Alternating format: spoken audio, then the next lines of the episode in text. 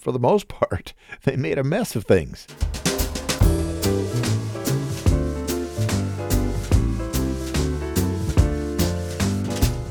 Hello there, this is the LifeSpring Family Audio Bible, and coming to you from Riverside, California, podcasting since 2004, I'm your OG Godcaster, Steve Webb.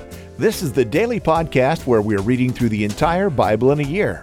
Today, our reading is Judges 17 to 21, and I'm calling the episode Instructions Required. After my comments on the reading, we will, of course, learn what happened on this date in church history. Plus, you'll never guess what today is. We'll get to that a little bit later. But right now, let's get started. Judges chapter 17. There was a man from the hill country of Ephraim named Micah. He said to his mother, The eleven hundred pieces of silver taken from you, and that I heard you utter a curse about, here, I have the silver with me. I took it. Now I return it to you. Then his mother said, My son, you are blessed by the Lord. He returned the eleven hundred pieces of silver to his mother, and his mother said, I personally consecrate the silver to the Lord for my son's benefit to make a carved image overlaid with silver. So he returned the silver to his mother, and she took five pounds of silver and gave it to a silversmith. He made it into a carved image overlaid with silver, and it was in Micah's house. This man Micah had a shrine, and he made an ephod and household idols, and installed one of his sons to be his priest. In those days there was no king in Israel. Everyone did whatever he wanted. There was a young man, a Levite from Bethlehem in Judah, who resided within the clan of Judah. The man left the town of Bethlehem in Judah to settle wherever he could find a place. On his way, he came to Micah's home in the hill country of Ephraim. Where do you come from? Micah asked him. He answered him, I am a Levite from Bethlehem in Judah, and I'm going to settle wherever I can find a place. Micah replied, Stay with me and be my father and priest, and I will give you four ounces of silver a year, along with your clothing and provisions.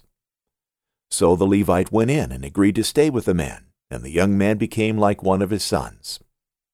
Micah consecrated the Levite, and the young man became his priest and lived in Micah's house. Then Micah said, Now I know that the Lord will be good to me, because the Levite has become my priest. Judges chapter 18 at that time, the Israelites did not have a king, and the tribe of Dan was still looking for a place to live. They did not have their own land yet. The other tribes of Israel already had their land, but the tribe of Dan had not taken their land yet. So the tribe of Dan sent five soldiers to look for some land. They went to search for a good place to live. These five men were from the cities of Zorah and Eshtaol. They were chosen because they were from the families of Dan. They were told, Go look for some land. The five men came to the hill country of Ephraim. They came to Micah's house and spent the night there. When the five men came close to Micah's house, they heard the voice of the young Levite. They recognized his voice, so they stopped at Micah's house. They asked the young man, Who brought you to this place? What are you doing? Why are you here? The young man told them what Micah had done for him. Micah hired me, he said. I am his priest. So they said to him, Please ask God if our search for a place to live will be successful. The priest said to the five men, Yes, go in peace. The Lord will lead you on your way. So the five men left. They came to the city of Laish and saw that the people of that city lived in safety. They were ruled by the people of Sidon. Everything was peaceful and quiet. The people had plenty of everything, and they didn't have any enemies nearby to hurt them. Also, they lived a long way from the city of Sidon and they did not have any agreements with the people of Aram. The five men went back to the cities of Zorah and Eshtaol. Their relatives asked them, What did you learn? The five men answered, We have found some land, and it is very good. We should attack them. Don't wait. Let's go and take that land. When you come to that place, you will see that there is plenty of land. There is plenty of everything there. You will also see that the people are not expecting an attack. Surely God has given that land to us. So 600 men from the tribe of Dan left the cities of Zorah and Eshtaol. They were ready for war. On their way to the city of Laish, they stopped near the city of Kiriath Jearim in the land of Judah. They set up camp there. That is why the place west of Kiriath Jearim is named Mahaneh-dan to this very day. From there the 600 men traveled on to the hill country of Ephraim. Then they came to Micah's house. So the five men who had explored the land around Laish spoke. They said to their relatives, There's an ephod in one of these houses, and there are also household gods, a carved statue, and a silver idol. You know what to do. So they stopped at Micah's house where the young Levite lived. They asked the young man how he was. The six hundred men from the tribe of Dan stood at the entrance of the gate. They all had their weapons and were ready for war. The five spies went into the house. The priest stood just outside by the gate with the six hundred men who were ready for war. The men took the carved idol, the ephod, the household idols, and the silver idol. The young Levite priest said, What are you doing? The five men answered, Be quiet, don't say a word. Come with us. Be our father and our priest. You must choose. Is it better for you to be a priest for just one man, or for a whole tribe of Israelites with many family groups? This made the Levite happy, so he took the ephod, the household idols, and the idol. He went with the men from the tribe of Dan. Then the six hundred men from the tribe of Dan and the Levite priest turned and left Micah's house. They put their little children, their animals, and all their things in front of them. The men from the tribe of Dan went a long way from that place, but the people living near Micah met together. Then they began chasing the men of Dan and caught up with them. The men of Micah were shouting at the men of Dan. The men of Dan turned around and said to Micah, What's the problem? Why are you shouting? Micah answered, You men from Dan took my idols. I made them for myself. You also have taken my priest. What do I have left now? How can you ask me, What's the problem? The men from the tribe of Dan answered, You'd better not argue with us. Some of our men become angry easily. If you shout at us, they will attack you. You and your families will be killed. Then the men of Dan turned around and went on their way. Micah knew that these men were too strong for him, so he went back home. So the men of Dan took the idols that Micah made. They also took the priest who had been with Micah. Then they came to Laish. They attacked the people living in Laish. Those people were at peace. They were not expecting an attack. The men of Dan killed them with their swords and then burned the city. The people living in Laish did not have anyone to rescue them. They lived too far from the city of Sidon for the people there to help. And the people of Laish did not have any agreements with the people of Aram, so they did not help them. The city of Laish was in a valley which belonged to the town of Beth Rehob. The people from Dan built a new city in that place, and it became their home. The people of Dan gave the city a new name. That city had been called Laish, but they changed the name to Dan. They named the city after their ancestor Dan, one of the sons of Israel. The people of the tribe of Dan set up the idol in the city of Dan. They made Jonathan, son of Gershom, their priest. Gershom was the son of Moses. Jonathan and his sons were priests for the tribe of Dan until the time when the Israelites were taken into captivity. The people of Dan set up for themselves the idol that Micah had made. That idol was there the whole time that the house of God was in Shiloh. Judges chapter 19 In those days, when Israel didn't have a king, there was a Levite who lived in a remote area in the mountains of Ephraim. He took a woman from Bethlehem in Judah to be his concubine, but she was unfaithful to him. She left him and went to her father's home, to Bethlehem in Judah. When she had been there four months, her husband went to persuade her to come back home. He took along his servant and two donkeys. She took her husband into her father's house. Her father was thrilled to see him. He made the Levite stay there with him, celebrating for three days. On the fourth day they got up early in the morning to leave, but the woman's father told his son-in-law, Eat something to keep up your strength, and then you can go. So they both sat down and ate and drank together. The woman's father said to his son-in-law, Why don't you spend the night and enjoy yourself? When the Levite started to leave, his father-in-law urged him to stay another night, so he did. On the morning of the fifth day, the Levite got up early to leave. The woman's father said, Eat something to keep up your strength. So they spent the time eating until late afternoon. The Levite started to leave with his concubine and his servant, but his father in law said to him, It's already evening. Please stay another night. It's too late to leave now. Stay here and enjoy yourself. Tomorrow you can start out early to go home. But the Levite refused to spend another night. He left and traveled as far as Jebus, now called Jerusalem. He had with him two saddled donkeys and his concubine. By the time they were near Jebus, it was very late in the day. The Levite servant said to him, Let's go spend the night in Jebus. The Levite told him, We'll never go into a city of foreigners. They're not Israelites. We'll go on to Gibeah.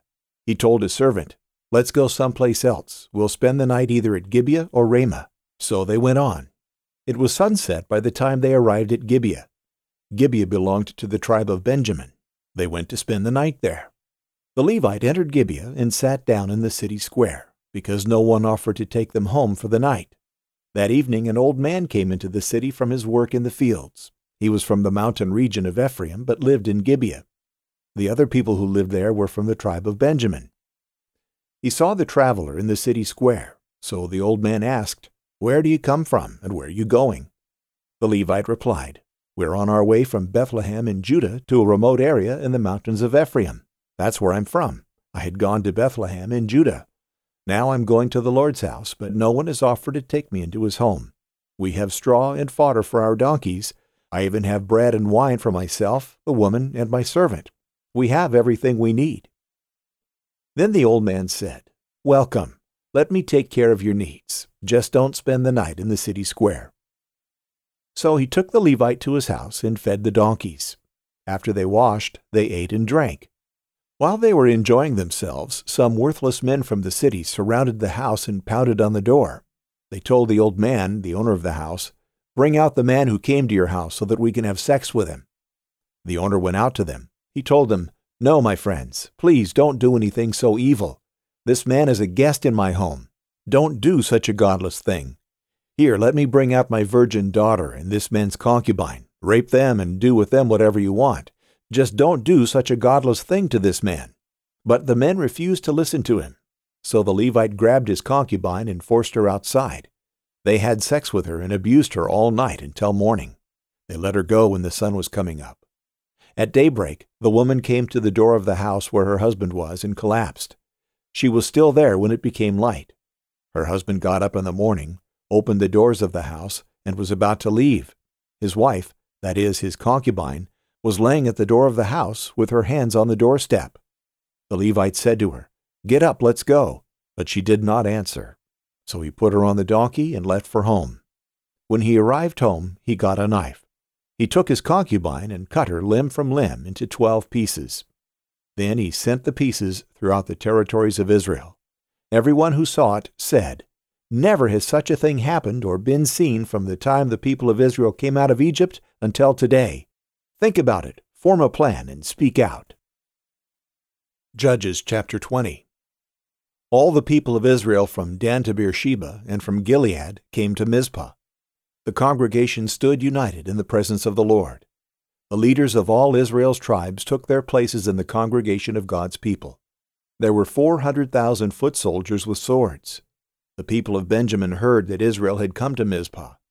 The people of Israel said, Tell us how such an evil thing could happen. The Levite, the husband of the murdered woman, answered, My concubine and I went to Gibeah in Benjamin to spend the night. The citizens of Gibeah came to attack me. They surrounded the house where I was staying that night. They intended to kill me, but instead they raped my concubine until she died. So I took my concubine and cut her into pieces. Then I sent the pieces throughout the territory of Israel. I did this because the citizens of Gibeah did this perverted and godless thing in Israel. All you people of Israel, tell me what you think. Give me your advice right now. All the people stood united, saying, None of us will go to his tent or return to his house. This is what we'll do to Gibeah. We'll decide by lot who should attack it. We'll take one tenth of all the men from the tribes of Israel to get supplies for the troops. When the troops go to Gibeah in the territory of Benjamin, they can punish the citizens of Gibeah for the godless thing they did in Israel. So all the men of Israel assembled. They stood united against the city. The tribes of Israel sent men throughout the tribe of Benjamin. They asked, How could such an evil thing happen among you? Now hand over those worthless men in Gibeah. We must put them to death to rid ourselves of this kind of evil in Israel. But the men of Benjamin refused to listen to the men of Israel. So the men of Benjamin went from their towns and assembled at Gibeah to go to war with the men of Israel. That day 26,000 men armed with swords came from Benjamin's cities and organized for battle, along with 700 of Gibeah's best men. Out of all those troops, the best 700 were left handed, Each could sling a stone at a hare and not miss. The men of Israel, Benjamin not included, totaled 400,000 soldiers armed with swords. The men of Israel went to Bethel. They asked God, Who will go first to fight against Benjamin? The Lord answered, Judah will go first. The Israelites got up early in the morning and camped at Gibeah. So the men of Israel went to war with the men of Benjamin. The Israelites formed their battle line facing Gibeah. That day the men of Benjamin came out from Gibeah. They slaughtered 22,000 of Israel's men. But Israel's troops got reinforcements. They formed their battle line where they had formed it on the first day. The Israelites went and cried in the presence of the Lord until evening. They asked the Lord, Should we continue to wage war against our close relatives, the men of Benjamin? The Lord answered, Go fight them. On the second day the Israelite troops advanced against Benjamin. Benjamin went out from Gibeah to meet them. This time they slaughtered 18,000 men from Israel who were armed with swords. Then all the men of Israel and all the troops went to Bethel. They sat there and cried in the presence of the Lord and fasted that day until evening. Then they sacrificed burnt offerings and fellowship offerings to the Lord. In those days the ark of God's promise was at Bethel. Phinehas, son of Eleazar and grandson of Aaron, served in front of it.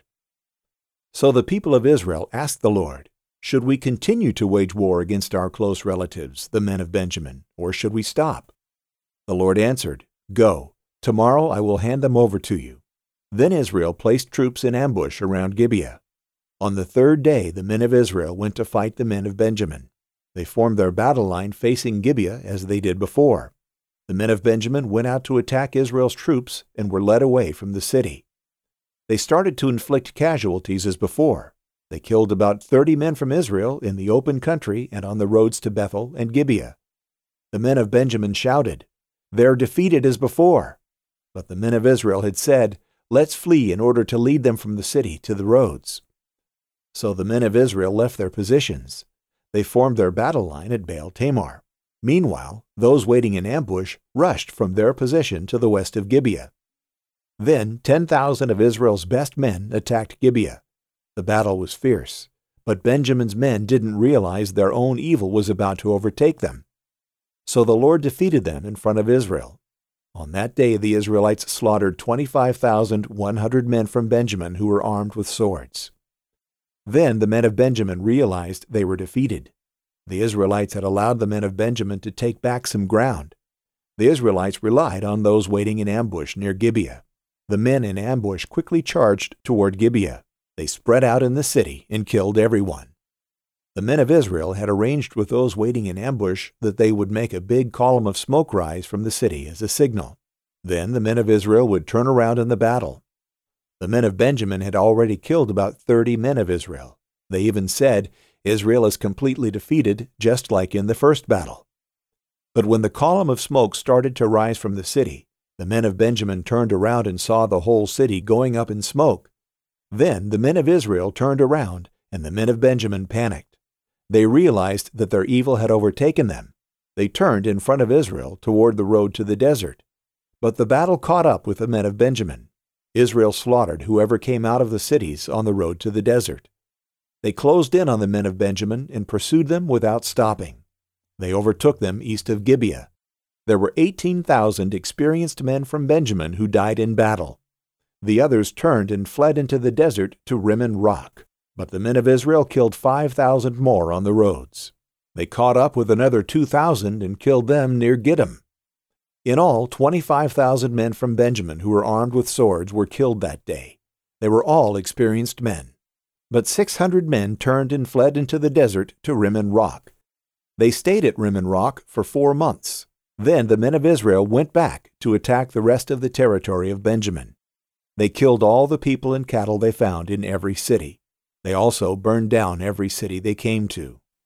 Judges chapter 21 The men of Israel had taken an oath and made a promise at Mizpah. They had said, Not one of us will give his daughter to be married to a man from Benjamin. The people went to Bethel. They sat there until evening in the sight of God. They sobbed loudly and bitterly. Lord, you are the God of Israel, they cried. Why has this happened to Israel? Why is one tribe missing from Israel today? Early the next day, the people built an altar. They brought burnt offerings and friendship offerings. Then the people of Israel asked, Has anyone failed to come here in the sight of the Lord? Is anyone missing from all of the tribes of Israel? The people had made a promise with an oath. They had said that anyone who failed to come to Mizpah in the sight of the Lord should certainly be put to death. The people of Israel were very sad because of what had happened to the tribe of Benjamin. After all, they were fellow Israelites. Today, one tribe has been cut off from Israel, they said. How can we provide wives for the men who are left? We've made a promise with an oath in the sight of the Lord. We've promised not to give any of our daughters to be married to them. Then they asked, Has any tribe of Israel failed to come here to Mizpah in the sight of the Lord? They discovered that no one from Jabesh Gilead had come. No one from there had gathered together with the others in the camp. They counted the people. They found that none of the people of Jabesh Gilead had come to Mizpah. So the community sent 12,000 fighting men to Jabesh Gilead. They directed them to take their swords and kill those who were living there. That included the women and children. Here is what you must do, they said. Kill every male, also kill every woman who is not a virgin. They found 400 young women in Jabesh Gilead who had never made love to a man. So they took them to the camp at Shiloh in Canaan. Then the whole community sent an offer of peace to the men of Benjamin. The men were at the rock of Rimmon. So the men of Benjamin returned at that time they were given the women of Jabesh Gilead who had been spared, but there weren't enough women for all of them. The people were very sad because of what had happened to the tribe of Benjamin. The Lord had left a gap in the tribes of Israel. They weren't complete without Benjamin.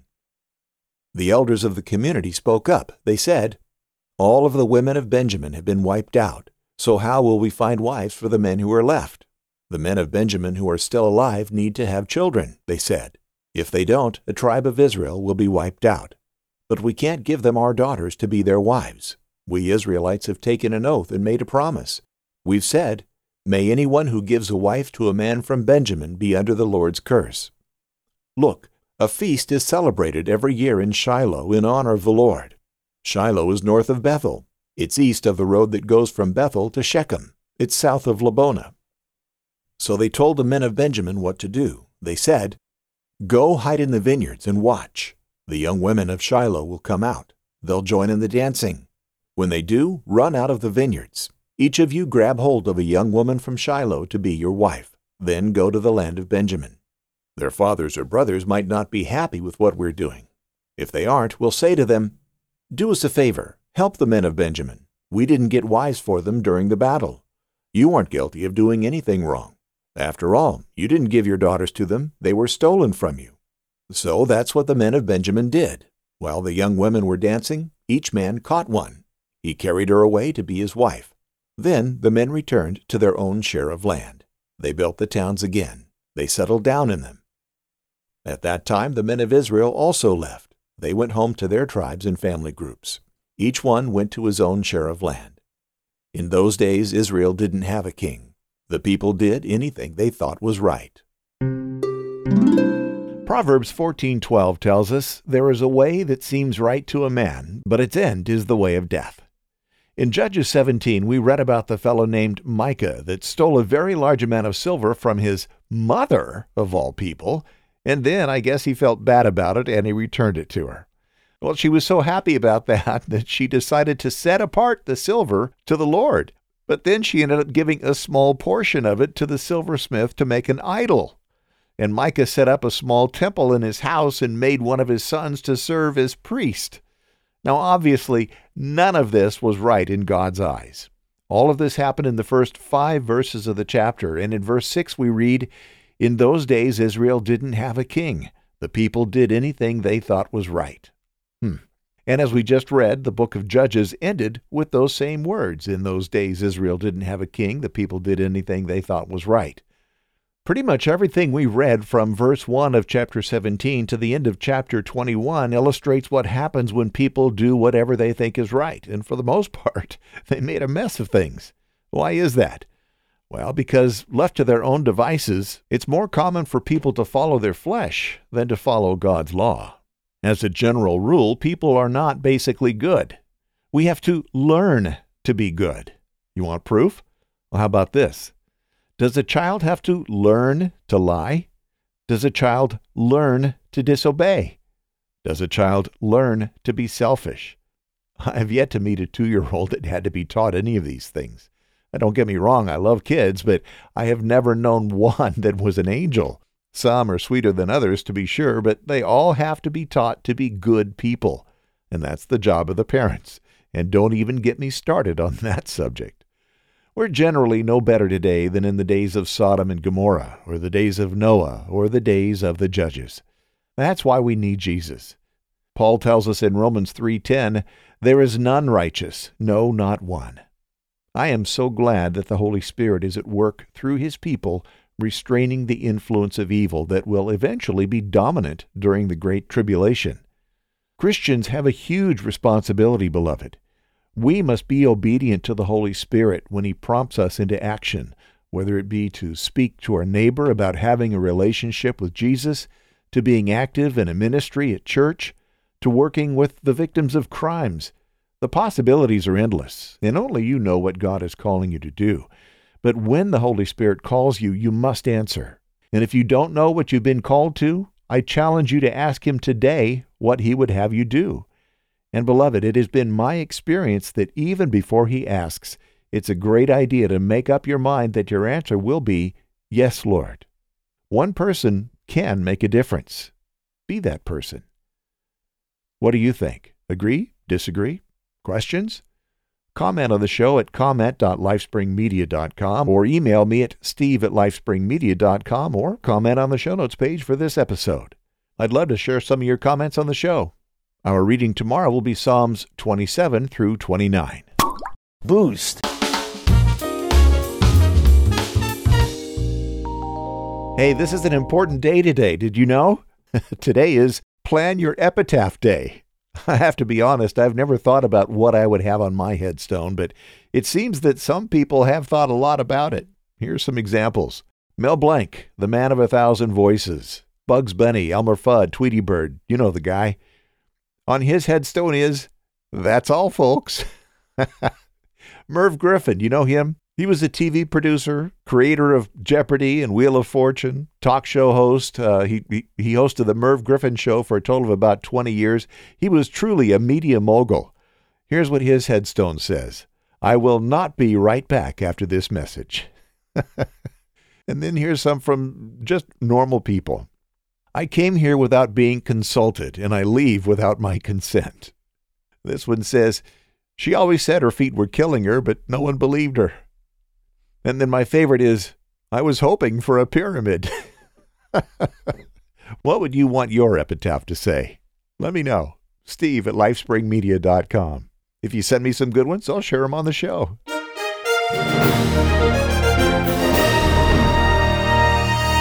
On this date in church history, November 2nd, 1773, Stephen Grellet was born. I think that's the way you say it. He was a French Quaker clergyman, missionary, and philanthropist. Traveling through Europe and North America, he reported on conditions in prisons and poorhouses and introduced reformer Elizabeth Fry to her life's work among prisoners. And on this date in church history, November 2nd, 1917, British Foreign Secretary Arthur J. Balfour issued the Balfour Declaration, calling for establishment in Palestine of a national home for the Jewish people. And this document planted a seed that led to the foundation of the modern state of Israel in 1948.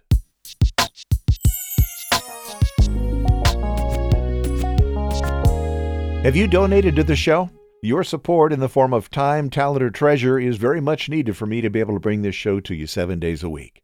You decide what the value is, then convert that value to a number and send it to me to keep the show alive. You can give by texting 182 921 over to 1 855 575 7888. Or you can stream sats with one of the cool new podcast apps you can find at newpodcastapps.com or you can visit support.lifespringmedia.com for more information. Thank you. God bless you. How'd you find the show? Let me know. Email me at steve at lifespringmedia.com and use the subject line, Here's Where I Found You. As always, comment on the show at comment.lifespringmedia.com, email me at steve at lifespringmedia.com, or on the show notes page for this episode. Until tomorrow, may God bless you richly. Thanks for being here. What's your epitaph going to say? My name is Steve Webb. Bye.